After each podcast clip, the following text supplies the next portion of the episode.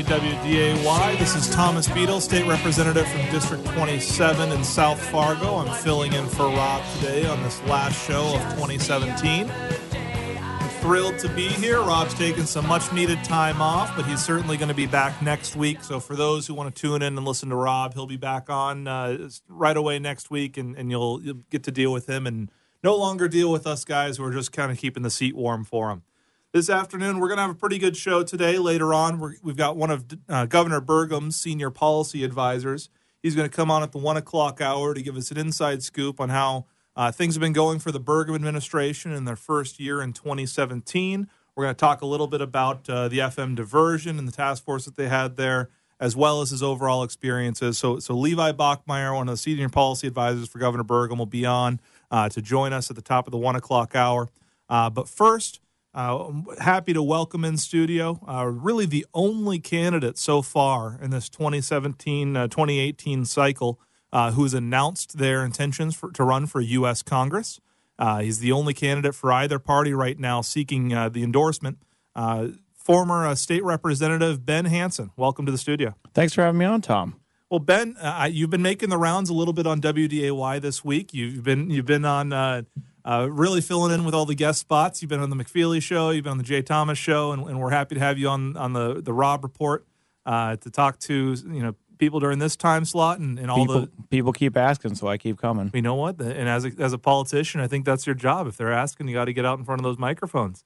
Uh, but you've got a message you want to tell. You've got uh, certainly a little bit of experience you want to bring to the table, and, and some background that you think will serve North Dakotans well. Uh, so why don't you take you know start off, uh, tell North Dakotans about yourself, just in case they didn't catch any of your earlier appearances. Absolutely, and I, I do appreciate the uh, ability to talk to a few different uh, different kinds of audiences and folks who are able to listen to radio at different times of day too. So, uh, uh my name is Ben Hanson. As you were saying, I am going to seek my party, the Democratic NPL Party's nomination to run for Congress next year in 2018. As you said, uh, kind of interestingly, I'm the only declared candidate for that congressional seat right now, including the current office holder. I'm sure that'll change here soon beginning of next year, but that's all pure speculation. I'm from Fargo area here. My family's from both the Red River Valley and out by the Crosby Williston area, where most of them are my immediate family are farmers. I'm a commercial real estate agent here in town. I was born and raised and went to school here. I work here now, and I, for a brief while, uh, served in the state legislature with you. Not quite, uh, don't have quite your illustrious career, but I, I was there for from 2012 to 2016, and in one of the sessions, I got to serve as a caucus chair for my caucus, which was a lot of fun and uh, I really enjoyed my time there. I felt like I uh, was able to, you know, talk about some new technology, autonomous vehicles, talk about uh, bringing some kind of efficiency to state government, the way we run uh, county and uh, city government, how it relates to the state government, how we do business registrations.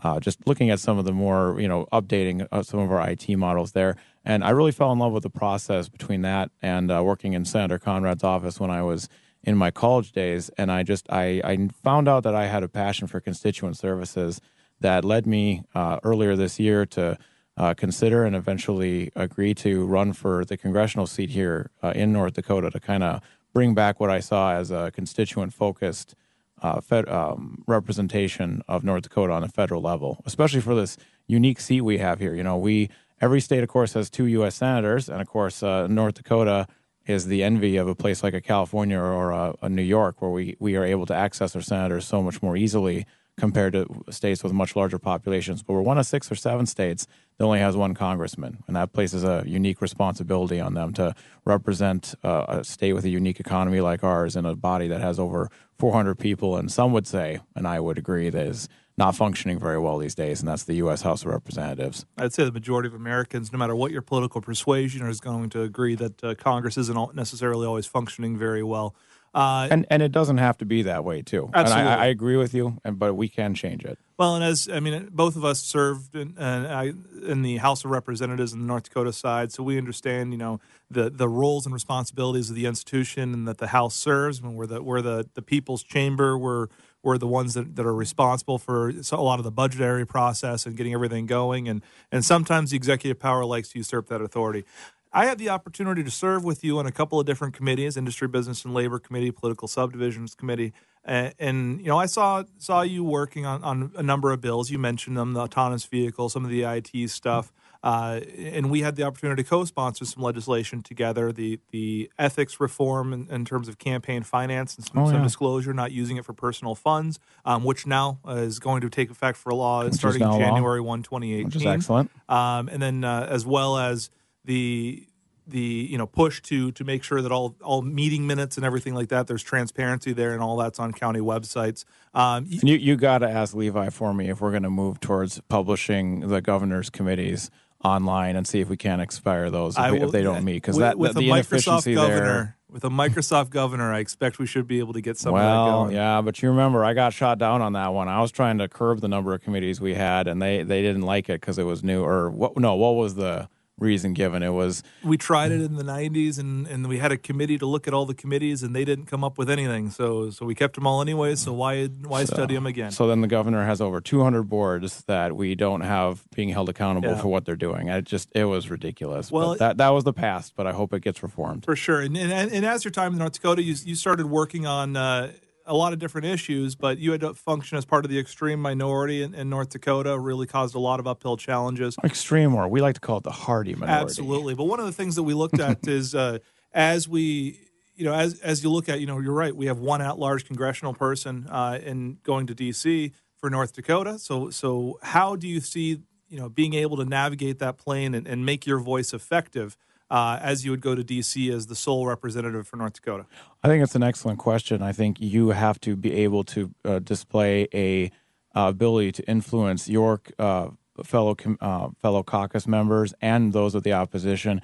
And I think almost more importantly now, in the rural, in the let's try that again, in the rural and urban divide that you see in the House of Representatives, there are so few uh, rural members now compared to what it used to be even 10, 20 years ago in the U.S. House. The Senate tends to even that out. We we have equal representation by the states, but when you're looking at something like the Farm Bill being renewed next year, now unfortunately we have an urban Democratic caucus that doesn't quite understand how fa- farm life works and what we need to make to grow the things that feed the world, and we have a Freedom Caucus on the right that doesn't see the need for any kind of crop insurance or programs that have helped keep, our family farmers afloat for a long time. I uh, don't particularly feel like Kevin Cramer has been able to use his uh, incumbency and influence on his own caucus to help bring some of those people forward to keep keep those programs going. And I think I, I could bring that kind of influence to my caucus and hopefully speak to those more Republican members in rural areas to help keep these programs that we've needed going. We've got a farm bill coming up really quickly. I see the clock's getting you, but Yeah. we have a farm bill coming up for renewal that's going to be the first one that's been up for renewal in a while with down commodity prices. So it's going to be so important to have those those right seats at the table. Well, and, and speaking of the, the farm bill and commodity prices, and I will say, you know, one thing that uh, Congressman Cramer has done is is to help with you know bring North Dakota to the table. He was able to bring President Trump to North Dakota and, and have some of that dialogue engaged. So so the argument can be made he has been you know putting a lot of North Dakota interests out there, and his background as public service commissioner certainly helps in some of those things. But you're right, farm bill is a huge issue, and one of the things that goes alongside the farm bill is getting into trade policy and getting into how those commodity prices are dictated. And, and part of that is getting that open market available for uh, a lot of our farmers to be able to sell their goods. Um, and I know, you know, we're, we're going to take a quick break here in just a second. We've got a caller on, on hold right now, so we'll get to her after the break. Um, but just to kind of tee it up, we've got you know a lot of trade issues in place. We've had a, major discussion throughout the 2016 campaign revolving around trade.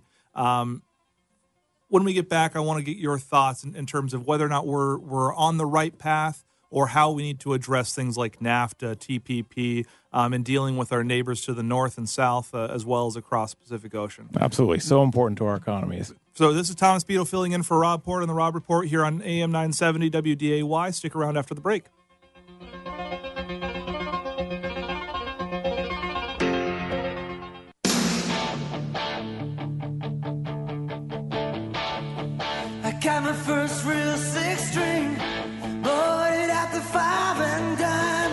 Back here on AM 970 on the Rob Report. We've got uh, former representative and current congressional candidate Ben Hanson sitting here, and we have a caller on uh, on the phone, uh, Karen. Uh, Karen, go ahead. You're on with uh, Thomas Beadle and Ben Hanson.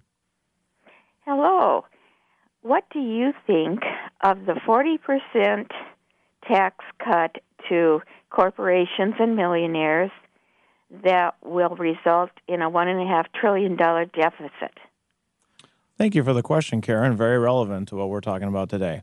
So uh, that I'm sure you're referring to the tax cut that was just passed and signed into law by President Trump. If I had been in Congress, I would have voted against that bill uh, because I don't feel that it cuts taxes to the majority of people in a way that would stimulate the economy, and I would vote against it based on almost on process alone. So, Tom, you're in the state House of Representatives in North Dakota right now, and I served there for four years. In the state of North Dakota, you can't write handwrite amendments onto a bill. You have to have them typed out so everyone can clearly tell what's on that bill and have public hearings where industry and individuals who can be affected by this can submit their testimony.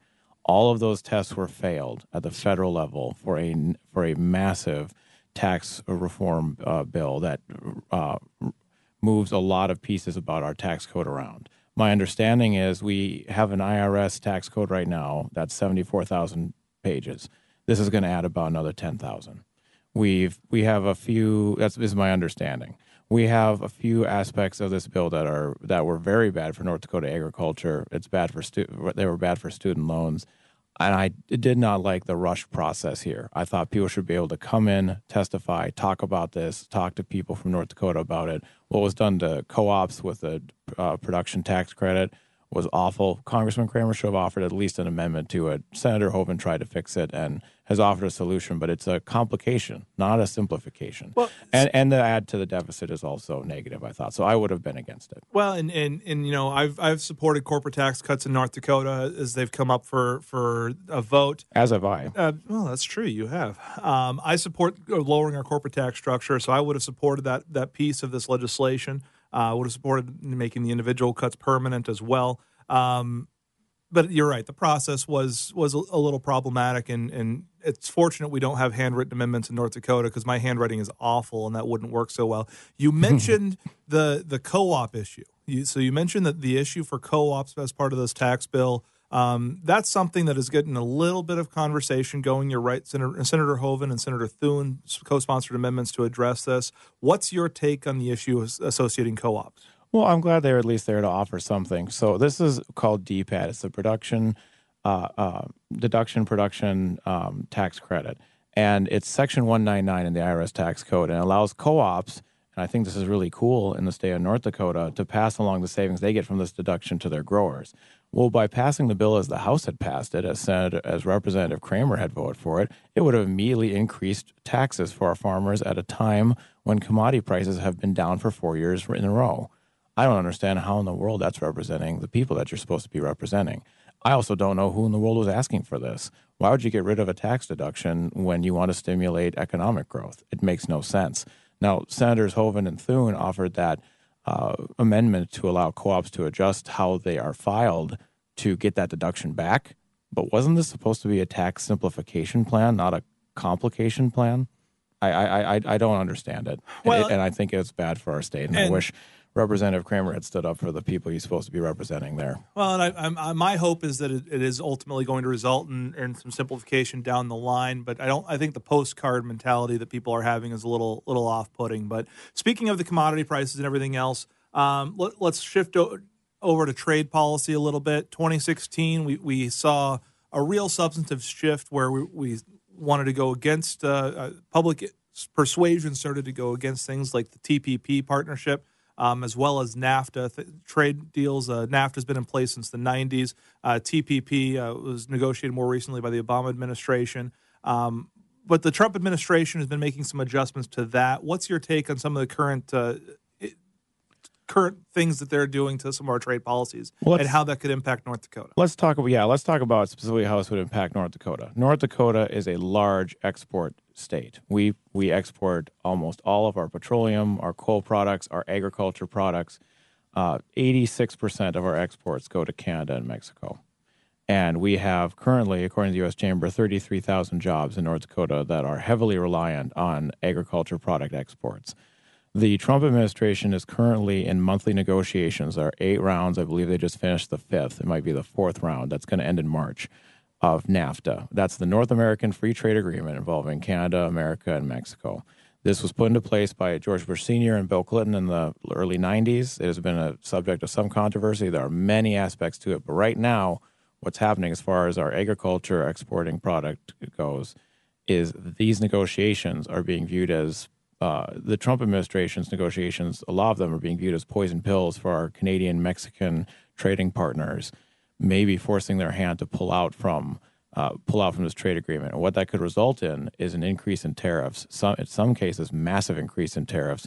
That's really going to put a hurt on our ability to export these ag products. So again, I don't know when it comes to agriculture who is asking for this. And I think our federal delegation and actually Senators Heitkamp and Hoeven have both signed on to a letter stating that we need to hold agriculture harmless. I, I, wish Representative Cramer would step up and talk a little bit more about this and how it impact our state because it's going to infa- impact us so much that the U.S. Chamber of Commerce says we'd be the third most hurt state if we pulled out of this.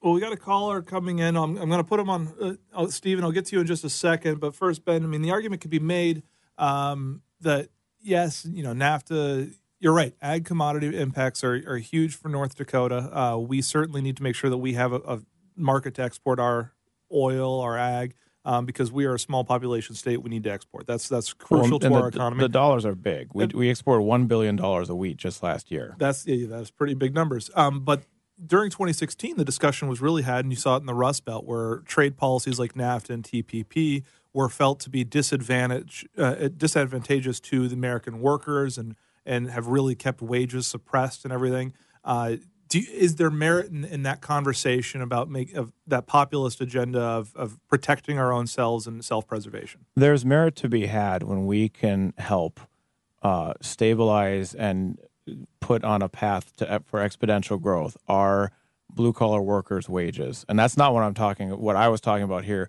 was our trade, was our ability to trade. Oh. There is a real, and it was ignored, much to um, the you know partial demise of Hillary Clinton's candidacy, uh, economic fear on the part of people who have been working certain jobs for generations in manufacturing, blue collar jobs that have been keeping our Rust Belt economies going. That uh, Donald Trump was able to tap into as a presidential candidate, and I think those concerns, especially when it comes to wages d- decreasing or remaining stagnant, are very real and they need to be addressed. But with a real vision for the future, not with sloppy negotiations that are going to hurt things like ag products and aren't going to raise anyone else's okay. wages. Now, uh, we'll Stephen, uh, we got about a minute here before we got a break. Uh, you're on with uh, on the Rob Report with Ben Hanson. Yeah, I got two things for Mr. Hanson. You know, uh, does he live on a farm? I do not live on a farm. I live in Fargo. Most of my family are farmers from across the state, so I've spent my fair share of time out there. But I don't mean to say that I, I am one myself. Okay, well, you know, those farmers are only paying about $140 in property tax on their home quarter with their home on it. So that puts a lot of money into the economy. And the other thing with this uh, this uh, tax cuts, I mean, I'm going to tell you, within 10 years, there's going to be no people working on these farms. It's all going to be electronic. Uh, thank, thank you, Stephen. That's certainly a good point. We got about 30 seconds here, Ben, if you want to address the property tax issue with farmers and, and the automation issue.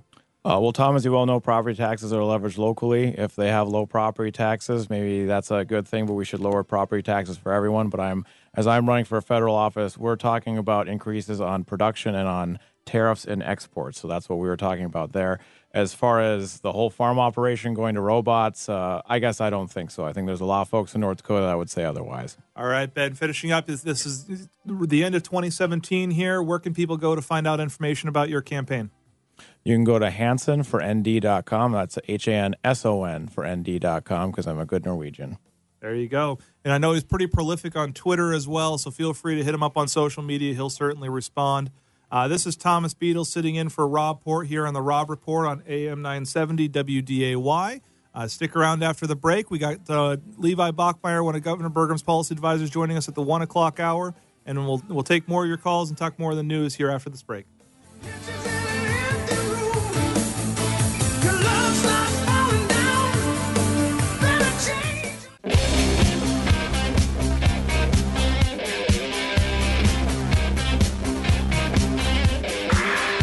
Welcome back to AM 970 WDAY. Thomas Beadle sitting in uh, for Rob Port here this afternoon. Uh, join the discussion 293 9000 888 970 9329. Um, or go ahead and email us at talk at WDAY.com or listen live at WDAY.com uh, as well. Uh, speaking of WDAY.com, as well as our last guest, uh, Ben Hanson, um, there's an article up this morning uh, from Renee Jean from the Williston Herald uh, about Congressman Cramer, the, the current incumbent uh, member of our U.S. Uh, Congress on behalf of North Dakota, uh, in the seat that Ben Hanson's running for. So right now, Ben is the only in, uh, candidate who's announced for this position. We expect that to change. If if Ben ends up running into this uh, this seat and doesn't have any opposition, we'll all be shocked and and something weird will have gone on. But uh, right now, the the latest today is that following the rumor mill about whether or not Cramer is going to run for against Heidi Heitkamp. Politico last week named uh, this is one of the top 10 Senate races to look for in, in 2018. They think it's got a, a good shot of flipping from blue to red. And so many of the senior Republicans uh, in North Dakota, as well as some of the national Republicans, feel that Congressman Cramer might be the best shot in order to do that and take that seat back from, from Senator Heitkamp. And so Kevin uh, this week admitted that he's not just flirting with the idea, but he's giving it serious consideration announcing a decision sometime in January or February. And if he does, that'll be make it very interesting. Uh, current state senator Tom Campbell is the only announced candidate for for U.S. Senate on the Republican side at this point.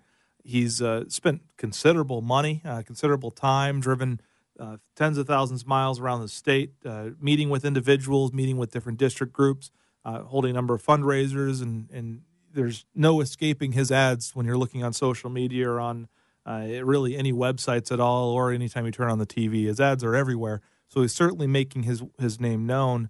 So that'll start up an interesting conversation about whether or not Senator Campbell, if Kevin announces, which Kevin's got a, a decent war chest behind him, he's shown the ability to fundraise, and he's ran statewide now five or six times. Um, more than that, he's seven or eight times now after his last couple of congressional races.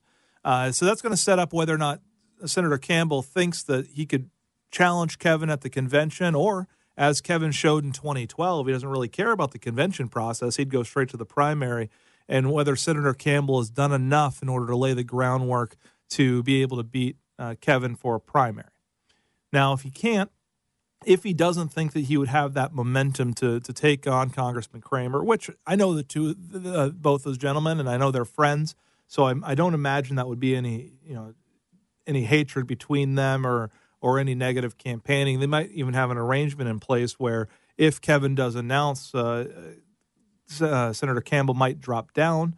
I don't think that's what he would want to do. I think everyone would, would rather be in the Senate than in the House, but that's going to set up an interesting scenario because if if Cramer jumps to the Senate and and Campbell does stick with it, which all intentions look like he would, uh, because of the, the considerable investment he's already made in there, how much time he's been spending going after Heidi, aligning himself with Trump and everything there. Um, that'll make for a very, very contentious Republican primary. And we already know we're going to have another contested Republican primary or, or, at least convention for the Secretary of State race. Uh, and, and, we could possibly see it for the tax commissioner race and somewhere else as well. Um, it's really going to be a lot of discussion, a lot of momentum. Uh, uh, and conversation happening on the Republican side when right now the Democratic side is pretty silent.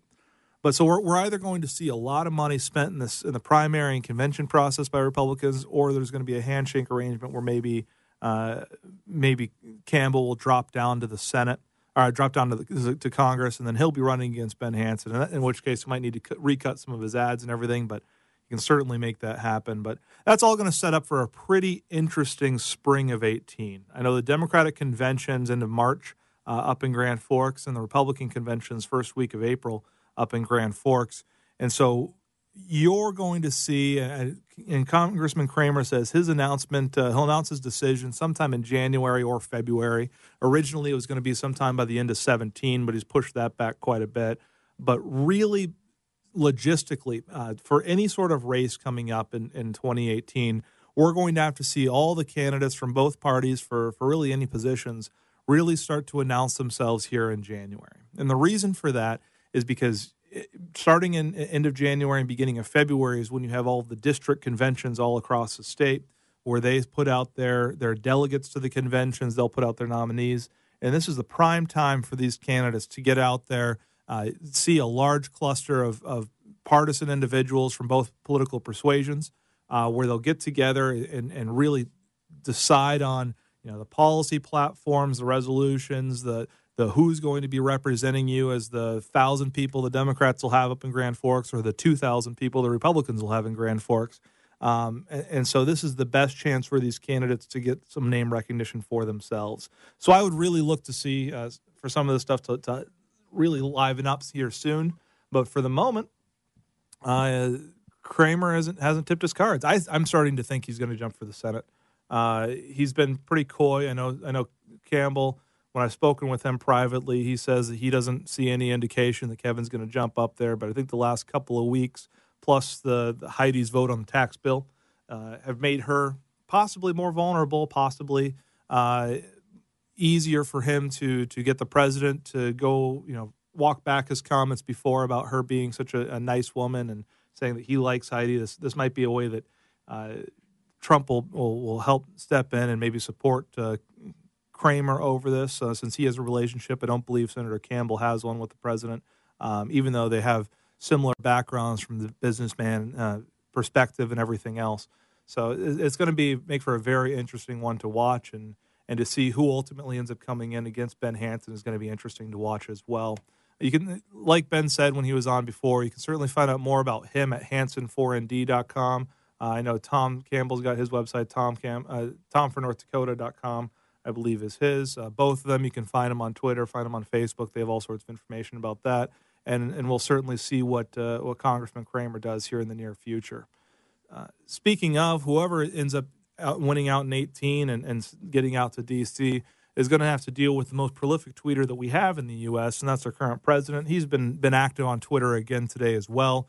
Uh, one of the things that's really interesting, and, and we talked, uh, haven't really talked about this before, is look at the post office. And right now, Amazon, whenever they ship a package and the U.S. Post Office delivers it, the post office loses over a dollar, like a dollar sixty per package, based on something that came out of the Washington Post today.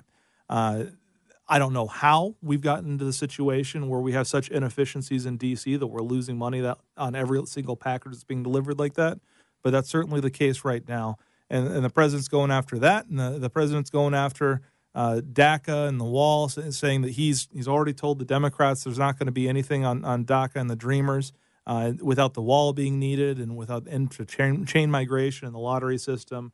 So I know immigration, even though infrastructure is one of his big keys for the next year, immigration and, and now apparently the post office are all right in the crosshairs for the president and this administration as we move towards the next congressional year the top of the one o'clock hour, we're going to have Levi Bachmeier, one of the senior policy advisors for Governor Burgum, joining us. Make sure to, uh, to, to, stay tuned for that.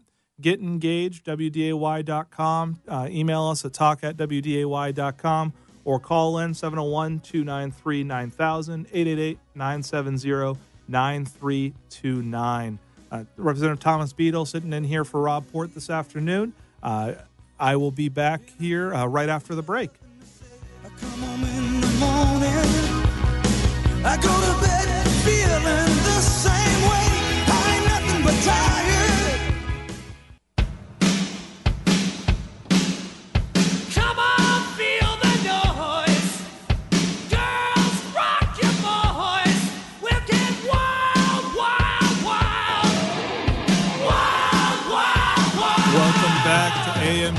970 WDAY on the Rob Report. Thomas Beadle sitting in for Rob Port. I had to let that song go a little long uh, for the intro here. Every time I hear it, it immediately makes me think of uh, being up for Fighting Sioux hockey games, now Fighting Hawks hockey games. Uh, but for a long time, that was one of the big pump up songs that they would use in the in the arena, especially at the old Ralph, uh, to get the fans really into it and it's just it's, it's, one of those nice memories that, that you gotta gotta have and whenever a song comes on it just gives you that feeling you gotta you gotta roll with it. So I just got a news alert popping up from the associated press. If anyone who checked out cnn this morning um, or, or any of the other uh, major news organizations Uh, one of the top stories was an overnight blaze in New York, uh, deadliest blaze that's happened in New York City in over a decade, uh, where we've had, uh, I think it was 20 people were were killed in, in this fire that took place. Uh, I'm sorry, 10 people killed at it. Anyways, uh, the main thing about it is is this fire was started by a three and a half year old toddler who was playing with a stove uh, in in his uh, his mother's apartment. He, and he accidentally lit the lit the fire. Uh, killed a dozen people as smokes and flames uh, swept up the stairwell in minutes and blocked the main route to safety, causing people to have to jump out into the frigid air and go down fire escapes and everything else.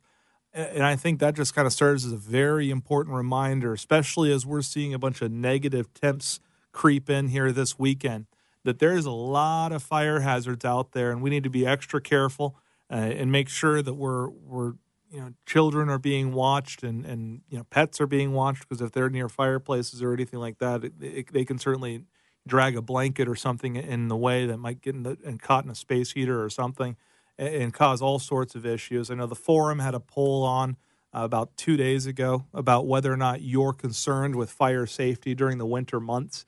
And I think this this example out of New York really just shows us that we all should be. We all should certainly take precaution, take care about that because a three and a half year old uh, killing a dozen people is uh, on accident is, is not really the way that you want to start the new year. Um, and, and, we need to all make sure that we take care of ourselves that way. Uh, similarly, make sure you're you're bundled up and, and, keeping track of all your space heaters and everything else. Uh, it's supposed to be high of negative 18 on uh, or low of negative 18 on Monday, uh, high and negative one. So we're not really getting any uh, any relief from the cold that we've had out there right now. I think tonight the low is negative 25. So so any you know we're we're all going to have space heaters, electric fireplaces, whatever going on, and and make sure you're extra safe with that. So at the top of the one o'clock hour, I'm excited for this conversation. We're, we're going to have Levi Bachmeier on. He's not a, no, a well known name across North Dakota, uh, but he's certainly one of the, the up and coming policy uh, gurus in the state. Uh, he came on as, as Governor Burgum's policy advisor. He's a former teacher. He's a, a West Fargo High graduate. Uh, worked in, in as a teacher in tribal college area, or in the tribal areas down in Standing Rock, and he's really had an interesting year. So whether it's with DAPL, uh, he was heavily involved in the, in the Dakota Access Pipeline dispute when Governor Burgum took over. He was heavily involved in some of the education initiatives and innovation reforms uh, that the governor's been pushing. Um, and he was involved with with Doug throughout the campaign process, and then uh, then came in and, and has been one of really his, his top two or three individuals in his administration in terms of the policy perspective and actually getting things done. So I'm excited to have Levi here in studio here and, uh, right at the top of the one o'clock hour. Uh, please, you know, email in questions, uh, talk at wday.com or, or give us a call at 701-293-9000. Uh, if you want to have any questions for, for Levi and want to talk about uh, anything that Governor Burgum's been, been really working on uh, or questions for Levi and his experience as being one of the behind the scenes guys in, in the governor's administration. I can tell you from a legislative perspective – this was my fourth legislative session. I was first elected in 2010. I represent District 27 down in South Fargo. Uh, serve alongside Senator John Casper, serve alongside uh, Representative Randy Boehning down in that District 27 seat.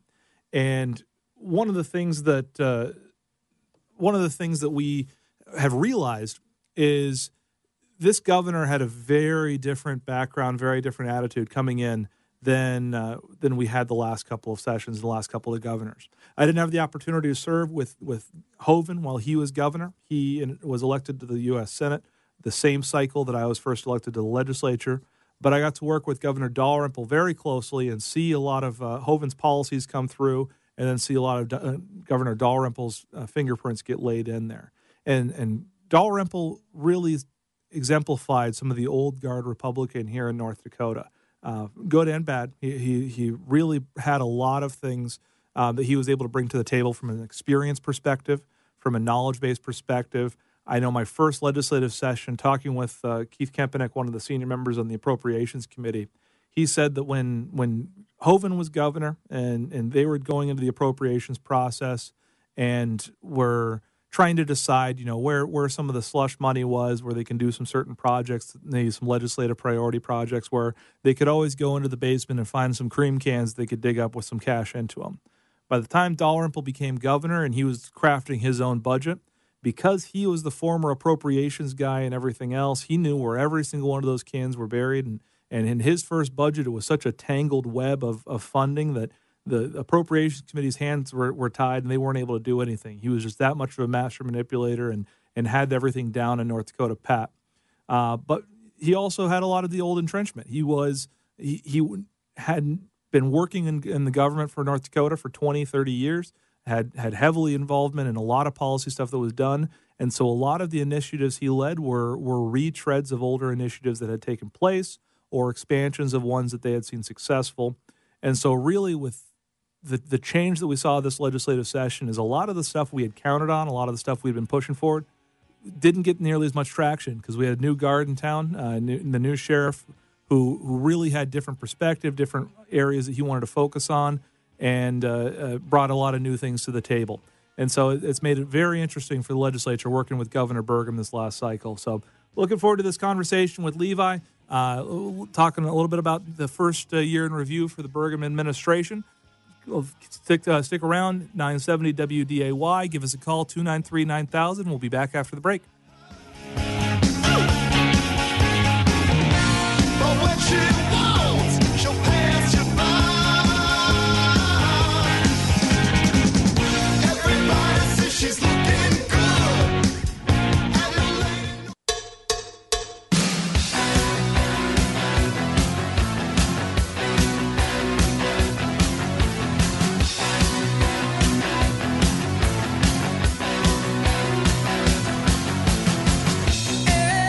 Welcome back to AM 970 WDAY, the Rob Report. Thomas Beadle sitting in for Rob Port this afternoon on the last show of 2017 as we, we get set to turn the calendar and, and uh, turn the page onto the, new, the next year. Uh, this is a perfect opportunity to kind of look year in review and see what's been going on in North Dakota, what's been going on in the state, and to see uh, what's been happening with the first year under the Governor Burgum administration. So I'm happy uh, to be joined this afternoon now by Levi Bachmeier, one of the senior policy advisors for Governor Burgum, one of the, the young guys in the Capitol walking around in skinny jeans and, and getting kicked off the floor of the Capitol. So, Levi, thanks for joining. Representative Beadle, honored to be here. Now, I had to throw out uh, there's the skinny jeans comment because between you and uh, one of the other senior policy advisors, uh, uh Robert Loft III, uh, we really had uh, an interesting new fashion statement in the Capitol this year, where where you guys decided to finally bring you know trendy clothing to to Bismarck, where everyone else was always wearing you know black suits and and really ill fitting clothing. Uh, you really had some fashion statements and turned some heads right away, but but that kind of helped you guys uh, uh, make a name for yourselves right off the bat and show that there's kind of a new mentality in Bismarck and and we're moving into a new trendy direction. So uh, how did you feel you were welcomed out in Bismarck this year? It was it was great. The uh, the tight pants caucus, as it was referred to, uh, initially started out as a as a small group, but I heard at one of the roasts at the end of the legislative session um, that it was regarded in it, somewhat positively. So we'll take that as as a sign of uh, of a job well done for the for the first legislative session. But but it was great. Uh, moving out to to Bismarck last December uh, into the governor's office, working with the legislature through the 65th uh, regular assembly was was a wonderful experience. Uh, we learned a lot, uh, did a lot of hard work, and, and I think we're all really pleased with with what uh, happened in 2017. Well, tell us a little bit about yourself too, Levi. I mean, you're this was your first session working with with Governor Burgum, um, but you're you're a local boy here to the Fargo Moorhead West Fargo area. Background in education. Uh, uh, tell us a little bit about yourself and, and, what you were able to bring to the table to the governor's office. Yeah, absolutely. So, uh, born and raised in West Fargo, proud uh, West Fargo Packer graduate uh, in 2010. Went to Concordia here, just across the river, to study education. And before uh, joining the governor's campaign in 2016, I was a high school social studies teacher. So, began my career down in South Dakota, actually teaching on the Pine Ridge Indian Reservation where I was a high school uh, social studies teacher for a for a very small high school, Crazy Horse School. had about 70, 75 students. Uh, so that meant that I was teaching everything geography, world history, government. Um, I had it all. Got to coach football, track and field, had a wonderful time. Um, and it's it's really grounded the experiences that I've had in the in the governor's office, where one of my main uh, areas of policy is K twelve education. Absolutely, and, and one of the things that uh, came out of this legislative session with regards to K twelve education is we we looked at some opportunities where we can take some of the burdens and the shackles off some of our teachers. Um, we obviously all have the conversation around Common Core and standardized testing and everything, but we also have a lot of limitations in there that previously were, were restricting teachers from experimenting in the classroom and, and bringing new technologies and new things into the fold. Um, and I know you were pretty instrumental in, in, leading some of those efforts. So why don't you tell us a little bit about Governor Burgum's innovation initiative and what you guys were able to, to get done? Yeah, absolutely. Uh, Senate Bill 2186 was a huge win for K 12 education in North Dakota. Great collaborative effort between DPI, Superintendent Baesler, and her leadership, legislative leadership, both in the House and the Senate, the governor's office. I mean, this was one where people came together and said this is the right thing to do for schools. Uh, the, the bill, in a nutshell, essentially allows school districts to come together to craft a plan of what they want their educational system to look like in their district? Do they want to move away from seat time requirements? Do they want to change the way uh, the credentials that that high school students need to have before they're deemed uh, graduates? You know, all, all of these things that we assume to be requirements of of you know leaving high school at 18. We wanted we want local school districts to ask the questions: What do we want from our students in the 21st century? How can we make education more relevant? How can we better equip students with skills dispositions and knowledge as they enter the workforce. And and so what the bill does is is for the districts that put those plans together, submit it to the the superintendent of public instruction for review. They're able to get waivers to various sections of state code that would allow them to to implement these plans. And so we're really excited to see some of the conversations that have stemmed uh, from the bill, and and really look forward to um, seeing what gets submitted. We've had one so far, and and we're hoping that we see you know, one for every school district in, in the great state.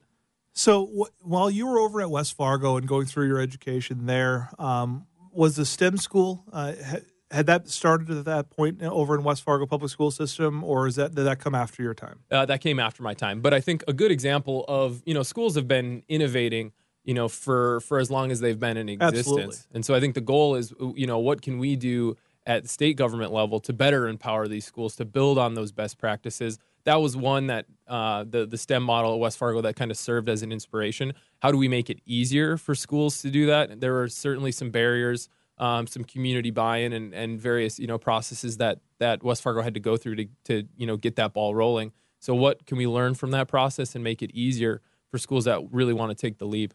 Well, and I know, I mean, the STEM school over West Fargo Public Schools has been a tremendous success. They've they've had absolutely fantastic results and, and great uh, math and science and, and, engineering and computer programming and all all sorts of uh, tremendous accomplishments coming out of there. So I think that is truly a model for the state. I know a couple of years ago, a few sessions ago, former Representative Blair Thoreson had a bill to allow uh, school districts to tweaks. We in, in, in Century Code right now we have stipulations. You know, you need to have your four English credits right. to graduate high school, uh, your, your certain amount of math credits, certain amount of science credits, et cetera. And I know he had a bill to allow uh, a computer science class, computer programming class, to, to supplement and replace a, a math credit right. for graduation.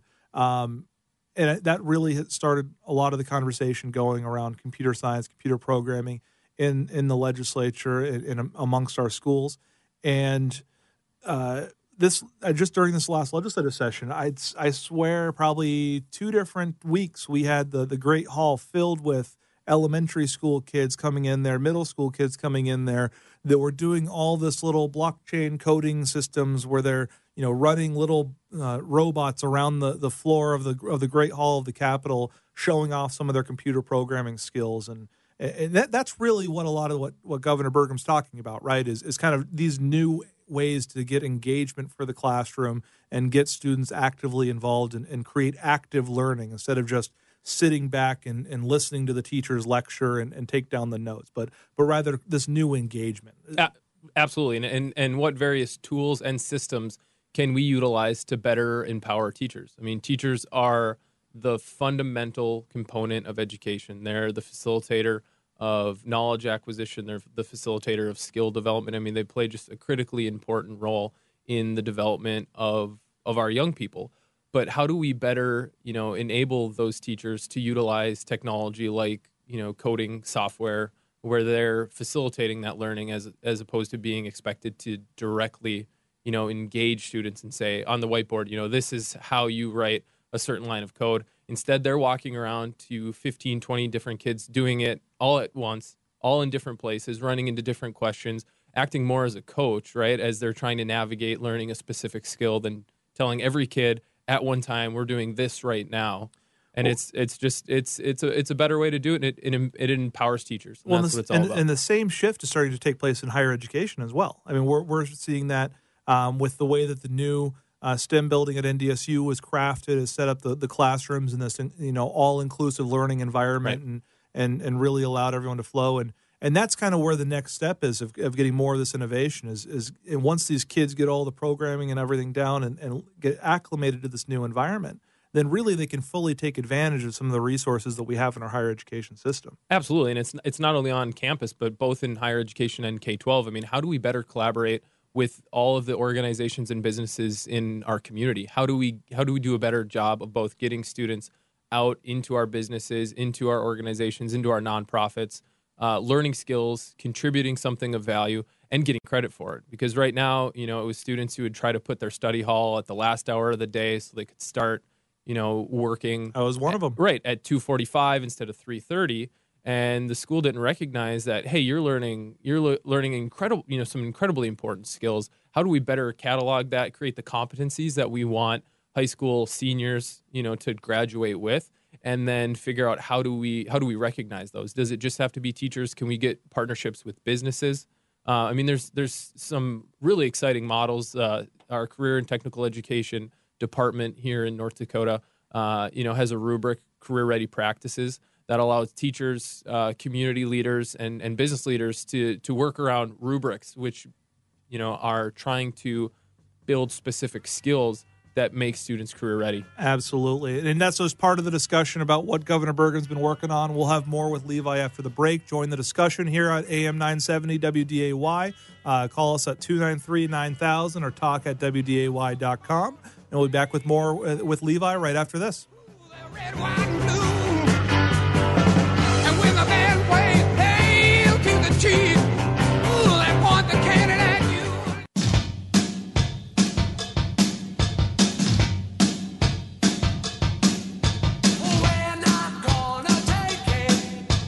Welcome back to AM 970 WDAY. Thomas Beadle sitting in here for Rob Port here on the Rob Report with Levi Bachmeier, one of the policy advisors for Governor Burgum.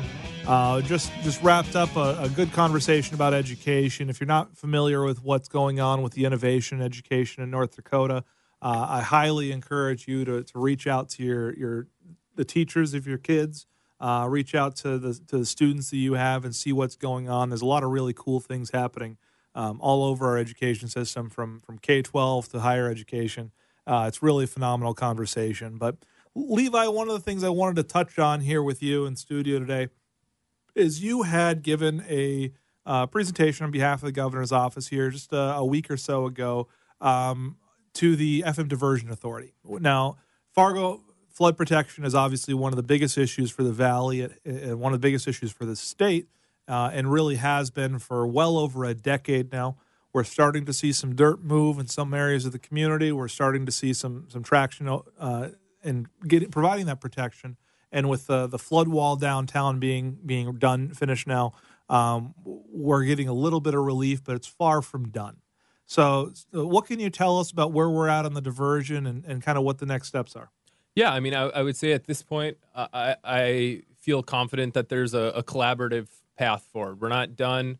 You know, the the final um, alignment hasn't been, you know, definitively decided upon. I mean, I, I think it's important, to, you know, to put all this in context. This, you know, most people know that this is a conversation that's been going on for a decade, and you know, the the governor's office, you know, really got involved in September after the injunction came out uh, out of Minnesota, and, and, I think you know we started asking ourselves the question, you know, what what role you know d- does the governor's office have in in moving this conversation forward? The diversion authority has been working on this for a very long time, but it, it definitely seems like we've reached a stalemate, and you know the it it looked like we had two paths moving forward. One was was uh, a path of litigation, going through the the court system, you know, appeals, in, injunctions, um, and and trying to see who who would win there. The first the first decision wasn't favorable for the diversion authority, and and so the you know what's what's the other route? Well, let's see what the art of the possible is, and let's and let's go the collaborative route. And so you know, late September, early October the two governors got together on on the phone and said, "Hey, you know, we agree that this is this is an important issue, and we want to see what we can do to you know move the ball forward." And so they they agreed to start a task force, sixteen member task force, eight members from Minnesota, eight members from North Dakota, and see what are what are the areas of consensus that we can identify to help you know move this process forward. Well, and and that conversation has been going on for a while. I mean, we in the legislature uh, a few sessions ago, we appropriated the money or set aside the money um, for flood protection in Fargo. We we passed uh, uh, some you know, resolutions and, and some funding riders that basically indicated that we'll cover the state share. Uh, the Fargo Fargo and Cass County both had sales tax uh, uh, measures passed in order to to fund the local portion of the share for for the diversion and we we really felt that everything here was just waiting on federal. It was waiting on the Army Corps of Engineers, is waiting on the federal government, waiting on that DC appropriation. Uh, we had, uh, a, I believe, an approval for the process for, from the federal, but we never actually got the funding appropriated at, at this point. And then that's where the Minnesota stuff kind of stepped in and, and delayed a lot of that from taking place. So, you know, realistically, what sort of timeline do we think we can possibly look at before some of the stuff might get resolved? You know, I, I think that's a good question. I mean, we're optimistic. Uh, first quarter of 2018, we'll really see some some positive movement. Uh, you know, as I was saying, the the task force was established in October. Both governors set the ambitious date of December 15th to you know wrapping up their work. The final task force meeting was held on December 11th. They didn't define the specific you know diversion channel that they had wanted, but they essentially came up with a, a, list of recommendations that they wanted to, to share with the diversion authority to, to move the process forward, and most importantly, continue the dialogue with the Minnesota DNR. Well, and, and for those that, that don't know what the holdup has been and, and what's been driving it, um, really the, the based on the engineering and the design and everything for this, the the way that the diversion is laid out ends up having a staging area uh, for the water and for, and for for where in the event of a of a hundred year, or five hundred year flood event, which which happens way more frequently than 100 or 500 years, unfortunately. Uh, in the event of, of um, a catastrophic flood or a significant flood, water ends up getting backed up, and and we know a large portion of of the staging area is on the North Dakota side. The Upstream Coalition and, and the groups down in Richland County um, have certainly been vocal about that. But the Minnesota animosity to it and the, and, the, and everything is that we wanted them to pay a, a significant chunk of the project, hundred million dollars or so, which is not a significant chunk, but five percent or so of the project. Uh, but they were going to have some impacts as well onto the Minnesota side, uh, and so they really wanted to make sure that they were getting the value, the, the benefit analysis done appropriately, so that for what they were going to be impacted was uh, fairly compensated by the economic gain that they would get as a result of of the project. Is that a fair assessment for what's caused the delay on the Minnesota side? Yeah, I think that's part of it, and and also our understanding of of how the DNR interpreted the governance structure that was mm-hmm. set up through the diversion authority that subjected the the project, since it you know the red straddles our two states, uh, to the laws uh, that govern permitting in Minnesota. And so we're we're kind of we're dealing with a with a dual permit issue where this project has to be not only approved in in North Dakota in our state engineer's office, but also with the Minnesota DNR. And so making sure that we construct a project that can thread both needles um, has it's presented you know an added challenge. Doing flood control on on this at, at this scale is is hard enough you know with with one state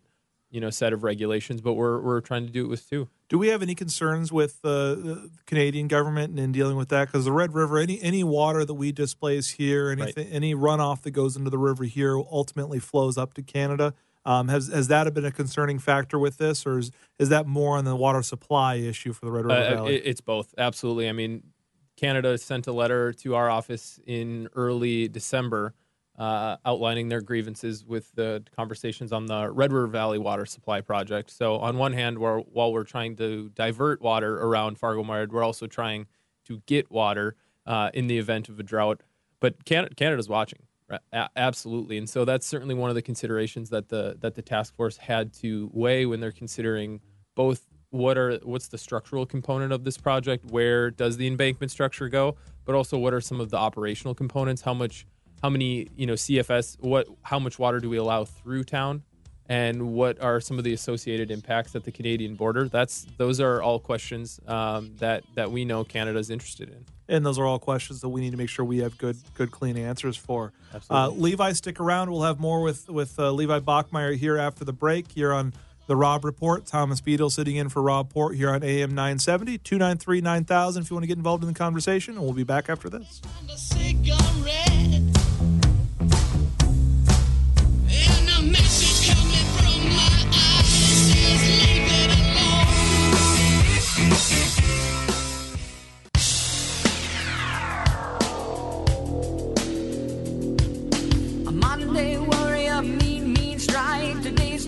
We are back here on AM 970 WDAY. Thomas Beadle sitting in uh, for Rob Port this afternoon. Join the conversation 293 9000. Uh, talk at WDAY.com.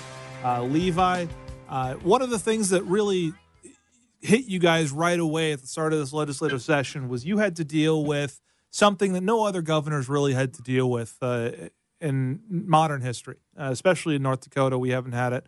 And that's the Dakota Access Pipeline protests. We had tens of thousands of people flock into the state from all over the country protesting a federal project that was on federal land and, and federally permitted. And the state got in here trying to protect private property and, and uh, make sure that we didn't have severe impacts environmentally, make sure we didn't have severe impacts on personal property, uh, on private property all over uh, the, the corridor that was there. Um, and that really took a lot of focus and a lot of energy from the governor's administration right away. And you were right in the thick of that. So, so really, what did you guys learn from that, and and what was, how did that impact you guys at the start of the administration uh, administrative term? Yeah, absolutely. I mean, from from minute one, you know, midnight on December fifteenth, when when the governor officially, you know, became the governor, uh, till until March first, when the last camp uh, on the reservation was was cleared. I mean, this was a full time job that consumed, you know, much of the attention of of the governor. Um, consumed most of, of my time as this was just you know a huge priority for for our office to make sure that that the protest was resolved peacefully and that the rule of law was restored to every square foot of the state of North Dakota. I mean, this was the, the largest protest in, in the history of North Dakota. And and you know, you look at everything that that made the protest what it was, steeped in in in history, uh, steeped in you know varying opinions about the future of the carbon economy. I mean, it it was incredible. I mean, thinking back to those last three weeks before the the protest concluded. I mean, I, I practically lived out there myself, um, and and hearing the stories from some protesters about what what their motivations were, what their aspirations were. I mean, there were a million and one reasons that people had to be out there on on the side of, of Highway 1806, and it it was just an incredible process to follow. And I mean, you just really can't say enough about all of the work uh, that that was done, you know, by by so many different agencies. I mean, I, I don't remember the numbers off the top of my head, but the the hundreds and thousands of of people that pitched in to to ensure that not a single person was killed as a result of confrontation between protesters uh, and and law enforcement. I mean, this was continually billed as a as a peaceful protest, but we we know that that was not the case. And so I, I you know the respect level that that was developed or you know that I have for for Sheriff Kirchmeier uh, you know, Colonel Gerhart and and the Adjutant General Dohrmann uh, for for their leadership to to bring this to a peaceful resolution was just it was incredible. Well, not only that, I mean, you you you touched on it with the protesters. I mean, it was wasn't anything but violent. I mean, obviously the videos of the water cannons that they say and the rubber bullets and all of that um, coming from the, the side of the sheriffs and everything that the protesters viewed that as as being you know violence coming from the state side. But you also had the the pro uh, the, the propane tanks that were being embedded into hay bales and, and lit on fire and and stuff like that that that really caused a lot of you know issues coming from the protester side. And then the weather was a major co- component as well. Right. We had numerous blizzards that came in. Uh, we had people falling through the ice. We had, you know, we had issues uh, with people in the middle of a blizzard driving 80 miles an hour down this highway and, and almost crashing into the barricades that are in place and, and causing the, the, sh- the sheriffs and the deputies to scramble out of the way to not be hit because people were losing control of their vehicles because they're coming in from all over the country and didn't know how to deal with North Dakota winter. Um, and so you you had to deal with a Herculean effort, just making sure resources were there, so even the protesters wouldn't be starved out or, or frozen out in a blizzard. Right. I mean, this was this was you know part uh, a mission of diplomacy and and largely a huge huge logistical undertaking. I mean, from making sure that everyone had the resources that they needed to protect residents both in Morton and Sioux County, and and to ensure that when when the time came and that for those protesters who needed to leave, that they had uh, the means to do so, whether it was a bus pass, whether it you know whatever it might be. I mean, our goal was to get that area cleared. The governor said right away that this was not a situation that we would be able to arrest our way out of. I mean, you can't you can't put thousands of people in jail here, especially in the not state in of Morton County, especially uh, when, when you, we don't have nearly the capacity uh, to, to have that many inmates in there. And I think one of the things that should be, be kept in mind is by the end of the protests, and, and really by the time they started ramping up and got as big as they were, even the, the local tribal uh, membership and tribal leadership really was was starting to become at odds with a lot of the protesters that had come in. They were they were wanting to, this to get resolved. They were wanting this to remain peacefully, but frankly, they lost control. The the the chairman had had kind of called in the cavalry to bring in a lot of people in here to help protest, but it got bigger than they could handle, and and it didn't take too long for tribal leadership to start voting to get a lot of these protesters out of there. And I, and I think that that's an incredibly important point to raise.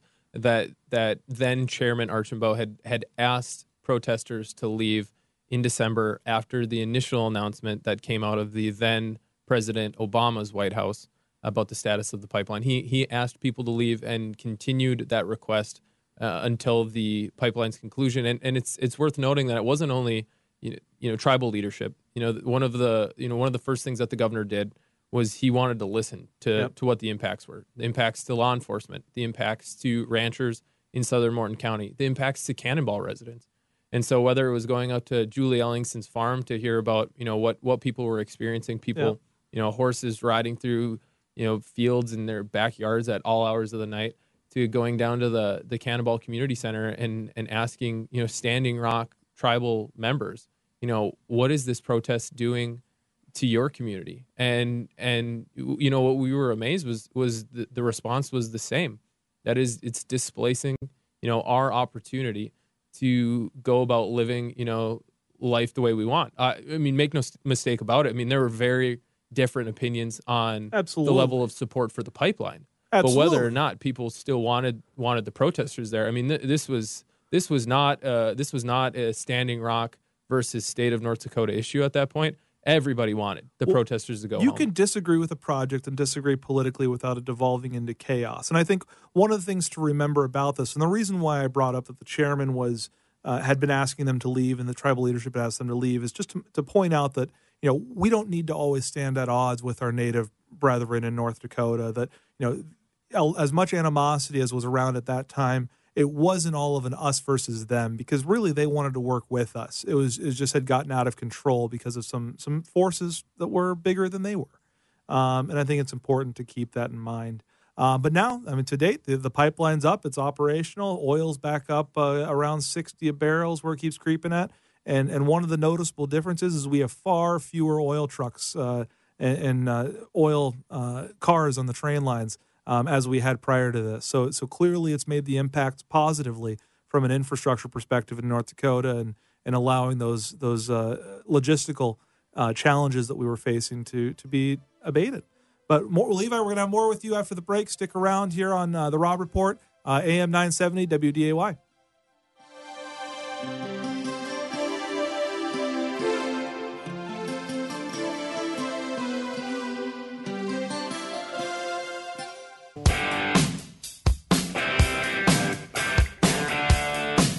We are back here on AM 970 WDAY. Uh, Representative Thomas Beadle sitting in here for Rob Port this afternoon uh, as we're wrapping up uh, 2017 and looking in the rearview mirror to see, uh, kind of recapping this year with, with Levi Bachmeier, one of the senior policy advisors for Governor Burgum, one of the, the leading voices uh, within his administration, a couple of young guys there um, that, that are really helping shape uh, the future of North Dakota policy and and keep this administration hip and uh, and keep the administration uh, uh, on the cutting edge of technology and innovation. Uh, I'm- Levi, we talked a little education, we talked a little diversion, talked a little DAPL, uh, but there's plenty of other accomplishments that Governor Burgum's office has been able to get get across this year, um, and some things that they really want to hang their hat on. Uh, tell us a little bit more about kind of what kept the governor's office busy this year. Yeah, I mean, 2017 was an incredible year, and we're immensely excited to to get to work in in 2018. You know, thinking back to the past year, the, the legislative session went by in a blur. You know, the government. Oh, governor. the blink of an eye for you guys. Oh, absolutely. Yeah. You know, our our first session, learning a lot, working together with with tremendous, you know, incredible legislators in in both chambers, and I think we did. Uh, we passed some some really meaningful uh, some bills. Took out you know 1.7 billion dollars out of a six billion dollar economy without raising taxes, and, and so there's just so much to be, you know, I think proud of of coming out of session. Um, you know when when things wrapped up on on day 77 but not only that you know we talked about DAPL which you know was was going on during the legislative session you know shortly thereafter we got into drought season and the governor was was very engaged Absolutely. on on that issue doing you know doing town halls a- across western north dakota hearing from farmers working with with Sonny Perdue in the department of, of agriculture uh, at you know in the in the trump administration to to see what can be done you know to provide some from r- relief for for our farmers so it was it was it was one thing you know to to the next thing to the next thing you sprinkle in you know recover reinvented the governor's summit on innovative education you know the the task force that have, have been established I mean, it's been it's been a busy year, and a lot of these projects will continue into into the new year. So we're just incredibly excited to continue to serve the people in North Dakota. Well, and I th- and I really do think. I mean, uh, I mentioned it. You know, before you came on about some of the innovation Governor Burgum's led. He re- he really is uh, changed the mold from where Governor Dalrymple was a little bit before. Governor Dalrymple did some tremendously great things, but Burgum brought in a different perspective and some different ways of doing things. And and really that first year, especially uh, the first half of the session, with because of DAPL and because of some of the other stuff, you guys were drinking from a fire hose. You were weren't really able to be as engaged in the legislative process until really halftime uh, for for the session. Um, and and you certainly came on strong towards the end, and and were started to to make you know Governor Burgum's you know, fingerprints uh, felt a little more on some of the different policies that we were able to ultimately pass, and and that he was able to sign into law.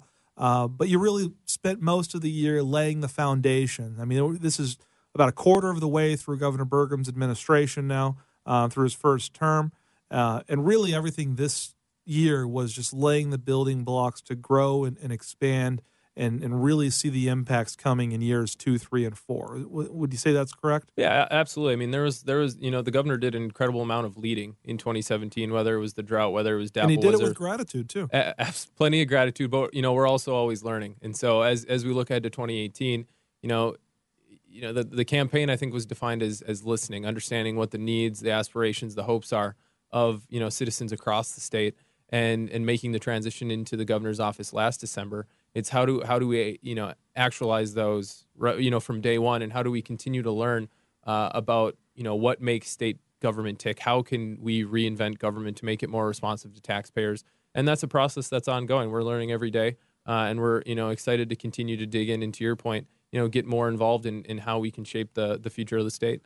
Well, I think, I mean, as as the listeners have been able to tell over the last hour, uh, Governor Burgum's certainly benefiting by having uh, individuals like Robbie Loff and individuals like you uh, young guys who are clearly very smart, very articulate, know what you're doing and what you're talking about.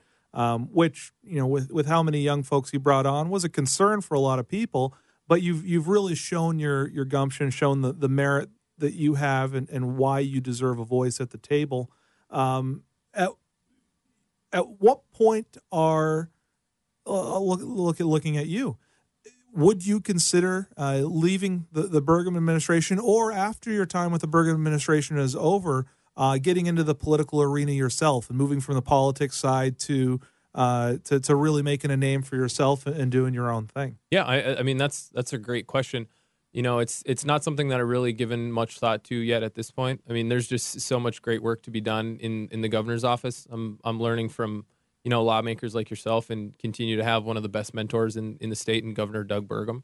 And so we're having fun. Uh, you know, the governor hasn't indicated you know how long he intends uh, to serve as governor. It's a little early for him Right. to announce reelection. right I'd a- say. a- you know absolutely and so we're working on hard you know right now on on the you know issues and, and challenges of the day the opportunities of the day um, and i think down the road is it is it a possibility you know we'll see but right now we're having we're having a lot of fun and i think we're we're making a positive difference Well, I'd certainly hope that you would you would give some consideration towards it in the future. I think you bring a lot of stuff to the table um, that would be a great benefit to people. Whether you you you know we're going to come back and serve the people of West Fargo in the area that you know and love, um, or, or anywhere else in the state. I think you certainly have some tremendous opportunity ahead of you, and I think you can use some of your your, your policy chops to, to the advantage of the state. Uh, you, you're doing it now in the Burgum administration. You got the year of the governor and and that's certainly a, a tremendous accomplishment and very beneficial. But uh, pretty soon, I, I- I wouldn't I wouldn't say it's going to be more than four or six years from now. We'll see we'll see Levi Bachmeier on the ballot somewhere. you're too kind learning a lot right now and and, and having a blast so it's it just it's a tremendous opportunity uh, to be doing you know work that that can make a difference every day Perfect. Uh, And we know we know that you know the Doug keeps you busy. We know that that tech mindset and everything. He's going to keep you guys running. Uh, anything you remember from or that people might remember from when he was campaigning and he would show videos about all you know working downtown and parking ramps and all that sort of stuff. It would always be pictures that he took when he was leaving the office at 11 p.m. of the of the Island Park parking ramp or something like that. When he would talk about downtown density and all that. Um, we, we know he burns the candle at both ends, and he expects the same from his staff. So you guys are, are doing a Herculean effort there, and, and good luck keeping up with the governor on that. well, thank you. We got an incredible staff. You know, 16 people. We we like to think that we're a, a small but mighty office, and and everyone, uh, you know, is is working hard all hours of the day to to support the governor and his vision for the state. Well, this we're we're, we're going to be wrapping up here on the Rob Port Show. So if you want to find out more about the governor's uh, administration is doing, nd.gov uh, is our state website. They've got press releases up there. You can you can find out about all the boards and commissions that he has up there. Uh, the governor's uh, appoints a lot of citizens, lay people to boards, and they need uh, expertise on a lot of these. I know they have uh, dozens of, of openings for hundreds of boards that are out there. So check that out. See how you can get involved in the Burgum administration. See how you can get involved in the state, make this place a better place. Uh, Thank you, Rob Port, for the opportunity to sit in here. Levi, thank you for joining us today. Thank you, uh, Tom. Stick around for the Jay Thomas show here after the break.